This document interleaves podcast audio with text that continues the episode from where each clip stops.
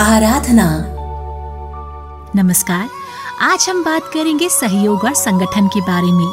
लेकिन सबसे पहले, मैं अदिति आराधना में आप सभी का स्वागत करती हूँ और आप सभी के स्वास्थ्य के लिए मंगल कामना करती हूँ। कई लोग कहते हैं, मुझे किसी की सहायता की आवश्यकता बिल्कुल नहीं है। मुझे किसी का परामर्श नहीं चाहिए। मेरे पास दिमाग है, शक्ति है हाथ पैर है। मैं सब कुछ अपने आप कर लूँगा।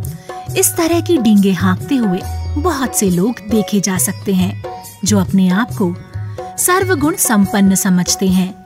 वैसे, स्वावलंबी आत्मविश्वासी साहसी होना एक अनिवार्य गुण है, किंतु सही सही सूझबूझ के और विवेक के अभाव में गुण भी भयंकर दोष बन जाते हैं, जो मनुष्य को पतन और विनाश के गर्त में ढकेल देते हैं।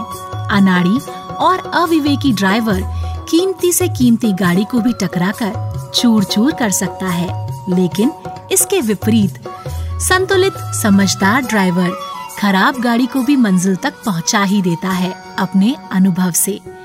दूसरों के सहयोग की उपेक्षा करने वाले दूसरों के परामर्श, अनुभवों से लाभ न उठाकर अपनी बुद्धि को ही सबसे अधिक समझने वाले उन हठी, अनाड़ी व्यक्तियों में से हैं जो अपनी मूर्खता की कुल्हाड़ी अपने भविष्य रूपी पैरों पर स्वयं ही मारते हैं।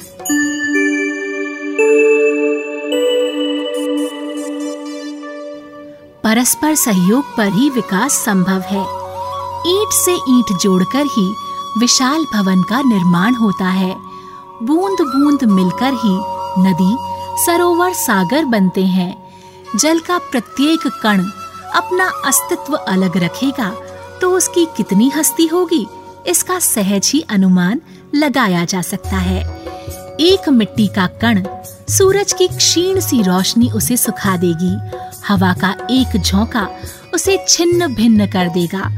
अनेक व्यक्तियों के परस्पर सहयोग से ही एक दूसरे की उन्नति और विकास संभव है और इसी पर समाज, राष्ट्र की समृद्धि निर्भर करती है। प्रत्येक निर्माण कार्य में अनेकों मजदूरों के खून पसीने का योग होता है। प्रत्येक व्यक्ति की अपनी एक सीमा होती है। डॉक्टर चिकित्सा क्षेत्र में विज्ञ होता है तो एक कलाकार अपनी कला में, राजनीतिज्ञ राजनीति में तो साहित्यकार साहित्य में, कोई भी व्यक्ति सर्वज्ञ नहीं होता। प्रत्येक व्यक्ति अपने समाज में एक दूसरे से किसी बात में अच्छा है तो किसी बात में थोड़ा नीचे है, दूसरे से थोड़ा अयोग्य है। कलाकार की कला के सामने डॉक्टर अयोग्य है तो डॉक्टर के ज्ञान के सामने कलाकार, इंजीनियर अयोग्य है। साहित्यकार के सामने व्यापारी अयोग्य है तो व्यापारी के सामने बाकी के लोग। इसी तरह एक क्षेत्र में पूर्ण होकर भी मनुष्य अन्य क्षेत्रों में अपूर्ण, अयोग्य ही है। इसलिए उन अंगों की पूर्ति बिना दूसरे के परामर्श, सहयोग के कतई नहीं हो सकती।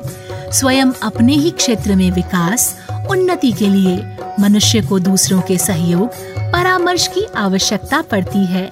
विचारक को अन्य अनेकों की विचारधारा का ज्ञान रखना ही पड़ता है। विकास सहयोग से ही होता है।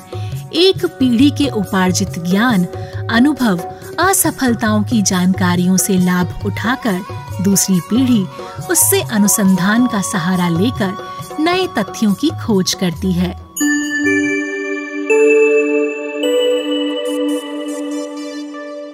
बौद्धिक दिवालियेपन से बचें।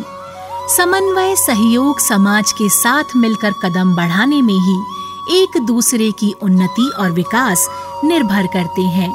जो जीवन में इसे स्वीकार नहीं करता अपने हट और अनाड़ीपन को ही महत्व देता है, उसकी दुर्गति निश्चित है। ये बौद्धिक दिवालियापन है और यही रोग आगे बढ़कर व्यक्ति और समाज दोनों को ही नष्ट भ्रष्ट कर देता है। जाति भेद वर्ण लिंग भेद विभिन्न दल, सांप्रदायिकता, भाषा, भेदभाव के रूप में होने वाले संघर्ष व्यक्ति व्यक्ति में होने वाली तनातनी आदि विसंगतियाँ इसी बौद्धिक दिवालियेपन की निशानी है। परस्पर के सहयोग, समझौते, समन्वय से असंभव को संभव बनाया जा सकता है तो इसके अभाव में परस्पर टकराकर नष्ट भी हो सकते हैं।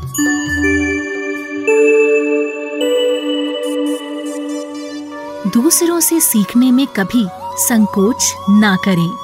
व्यावहारिक जीवन में परस्पर उदारता, गुण ग्राहकता का अभाव सहयोग, समन्वय के मार्ग की प्रारंभिक कमी है और इस कमी से वो अपने आप को असफल ही बनाता है। गुण ग्राहकता के दृष्टिकोण से मनुष्य सामान्य तत्वों से भी सहयोग लेकर अपने ज्ञान और शक्ति सामर्थ्य को विकसित करके सफल हो सकता है। लेकिन बहुधा लोग अभिमानवश दूसरों के गुणों को ग्रहण करने में, उनसे परामर्श लेने में अपना न जाने क्यों अपमान समझते हैं। महर्षि दत्तात्रेय ने पशु पक्षियों आदि को मिलाकर अपने 24 गुरु बनाए थे। और एक आज का समय है। जब कोई व्यक्ति किसी के हित की बात कहे तो बहुत से लोग इसे अपना अपमान समझकर उसका उल्टा प्रतिशोध लेने पर उतारू हो जाते हैं। व्यावहारिक जीवन में सबसे आवश्यक बात है खुले दिल से दूसरों से सीखना और इसी तरह दूसरों को सिखाना, उन्हें प्रोत्साहन देना। हमारी विभिन्न कलाओं के ज्ञान आदि के लुप्त हो जाने, उनका विकास रुक जाने का भी यही एक कारण रहा कि लोगों ने दूसरों से सीखना अपने लिए अपमानजनक समझा। किंतु ये तो संकीर्णता भरी भारी भूल है। दूसरों को सिखाने उन्हें प्रोत्साहन देने में तो स्वयं की शिक्षा और उन्नति ही छिपी हुई है। जो दूसरों को कुछ भी नहीं सिखाएगा, उसकी कला, विद्या, योग्यता का विकास भी वहीं रुक जाएगा।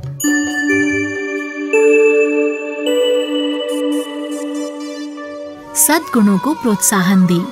परस्पर प्रोत्साहन न देना हमारे व्यक्तिगत और सामाजिक जीवन की एक बहुत बड़ी कमज़ोरी है। किसी को प्रोत्साहन भरे शब्द कहने की बजाय लोग उसे खरी खोटी सुनाकर, असफलता की बातें बताकर अक्सर निरुत्साहित करते हैं, उसकी हिम्मत तोड़ते हैं, जिससे दूसरों को निराशा, असंभावनाओं का निर्देश मिलता है और हमारे सामाजिक विकास में गतिरोध पैदा हो जाता है।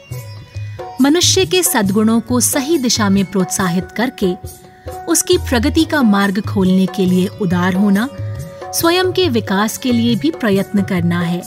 खेद है, अनेक भावी कवि, कलाकार समाज सेवक तत्वदर्शी, विचारक, साहित्यकार, प्रोत्साहन और मार्गदर्शन न मिलने, उचित शिक्षा से वंचित रहने के कारण जीवन की असफलताओं से युक्त, दीनहीन परिस्थितियों में असहाय पड़े रह जाते हैं।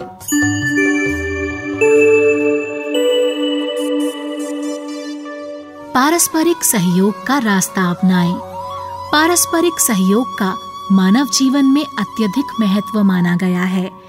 हमें दूसरों के सहयोग से लाभ भी उठाना चाहिए और अपनी क्षमताओं को दूसरों के काम में आने देने के लिए उदार बुद्धि रखनी चाहिए।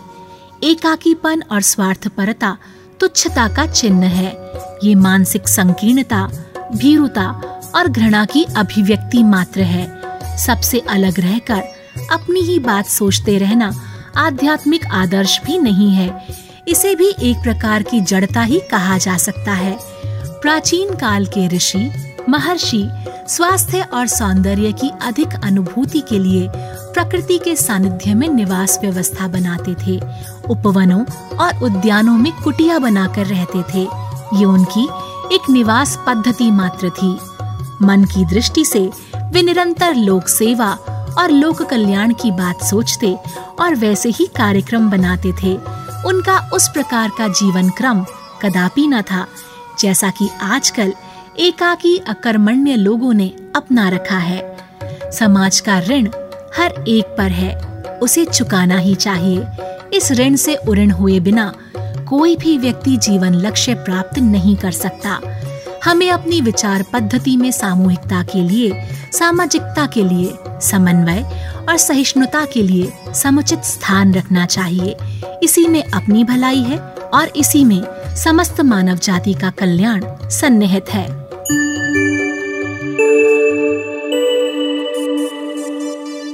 जीवन के जिस क्षेत्र में, जिस विषय में आप उन्नति करना चाहते हो, उसमें अपने मन को लगाइए।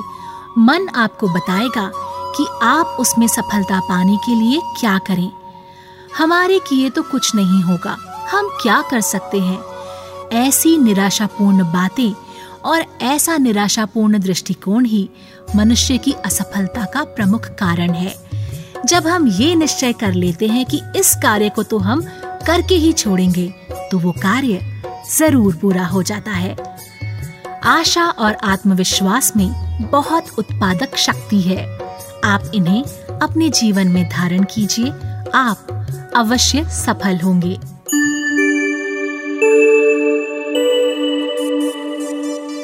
जिस आदर्श के व्यवहार का प्रभाव ना हो, वो फिजूल है। और जो व्यवहार आदर्श प्रेरित ना हो, वो भयंकर है। तो आशावादी रहिए, अपने साथ साथ अपने आसपास के लोगों, समाज के कल्याण के लिए भी कुछ सोचिए और न केवल सोचिए, बल्कि कुछ कीजिए। इसी के साथ आज की आराधना को यहीं पर विराम देती हूँ। आज की आराधना के बारे में आप अपने विचार मुझ तक पहुँचा सकते हैं।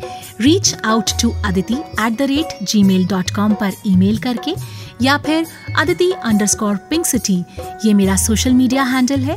यहाँ पर आप मुझ तक पहुँच सकते हैं। आपका दिन शुभ और मंगलमय हो। हँसते रहिए मुस्कुराते रहिए स्वस्थ रहिए। नमस्कार। आराधना